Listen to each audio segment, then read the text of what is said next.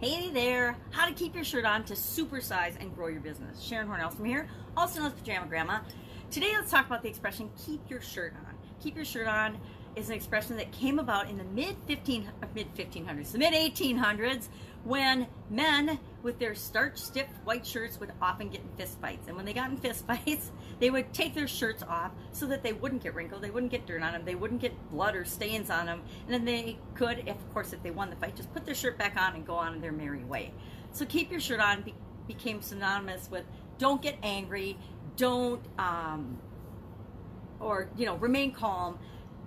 Try not to become angry. Um, be patient. And I I've been told to keep my shirt on a lot. Now, of course, I never take my shirt off. I'm a woman. Women don't take their shirts off like men do, which is probably why the expression didn't come around until the um, mid 1800s.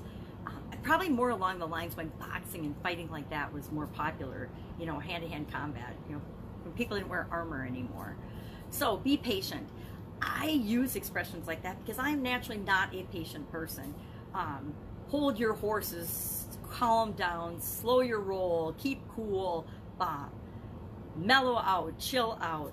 Uh, pop the cork is the one I got when I was a little girl. My family would always tell me to pop the cork because I've never been a very patient person. And I fit right in with all the other people nowadays who want instant gratification and they see something and they want it now. They don't want to, they don't want to, you know, and I, and I do understand the the power of working for something to get it. But I like everybody else. I'm impatient. I see it. I want to create it now. so a lot of times I get told, keep your cool, slow your roll, you'll get it when you get it. And it's so true. People do things um, for their own reasons and at their own timing. We all march to the beat of our own little drummer, right? Um, I definitely march to the beat of my own drum. Um, so how do we keep our shirt on to grow and build our business? Well, one way is to realize that everybody has their own timing and their own divine timing. They will choose to work with us when they want to solve their problem because we solve problems for people generally in our businesses. Uh, but how can we encourage that? Well, we can encourage that in ways of, of adding urgency, sharing success stories and results of other people with them. Testimonies and other people's results are the one of the best ways to encourage people to want to solve their own problem because it helps get through some of their false beliefs and thinking that they can solve the problem, that there even is a solution to their problem, and that if other people have solved their, their problem, that then they could do it as well.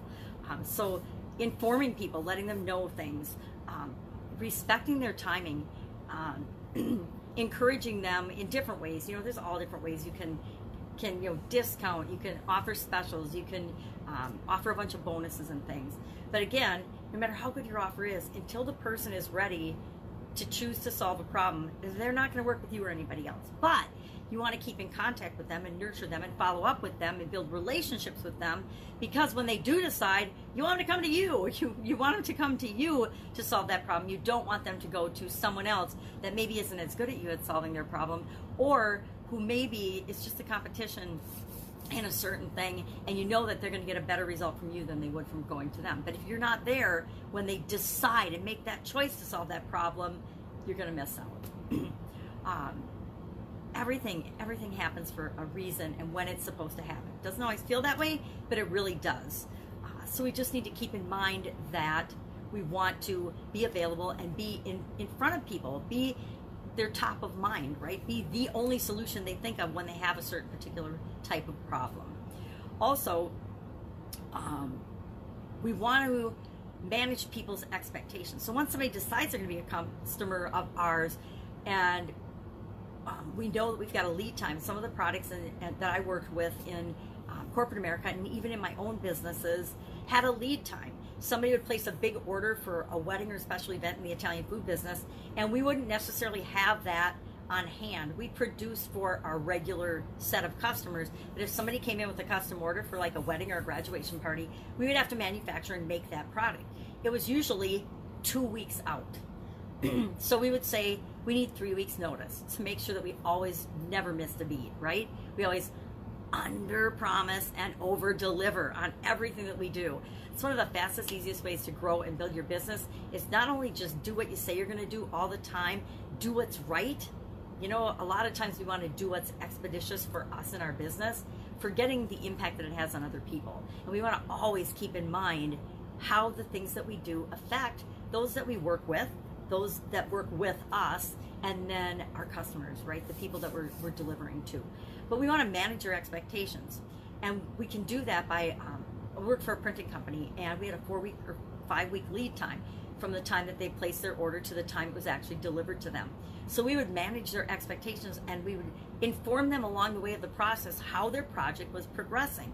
Um, but we would keep them in, up to date just by being engaged and communicating with them so that they knew what the expectation was. So they didn't expect it in two weeks we told them all along it was going to be five. But then they were delighted when they actually received it in four because we under promised and over delivered, right? We delivered it faster than we than when we told them that we would. Now, that's not being deceptive or not being honest. That is putting in enough buffer to cover your tail because stuff always happens in life, right? Things come up. People get sick. Equipment breaks down. Supplies aren't always available when you need them. So you have to make sure I, I, would say one of the best pieces of advice I'd ever given people in running and having their own business is to under promise and over deliver. Manage your customers' expectations engage them, build relationships with them, continually follow up and communicate with them, and watch how fast you supersize and grow your business. That's it. I'd love to know what you think about this expression. Keep your shirt on. I'd love to know on a scale of zero to 10 how patient you are because I'm about a 0.5. I'm getting better as I get older. I used to be like a zero. So uh, that would be fun to share in the comments below. If I can help you in a way to supersize or grow your business, hit me up. Getting ready to start a new challenge on either February 3rd or February 10th, and I would love to have you join us in that. It will be called the Live Thrive Challenge. Um, that's all I know so far. So that's what it's going to be called. I already know the topic and the results people are going to get. So message me, just message me or share in the comments below. Have an absolutely amazing day, and I will be with you tomorrow with another interesting idiom. What does it mean? Where did it come from? How can you use it to grow and supersize and build the business of your dreams? Catch you tomorrow. Bye.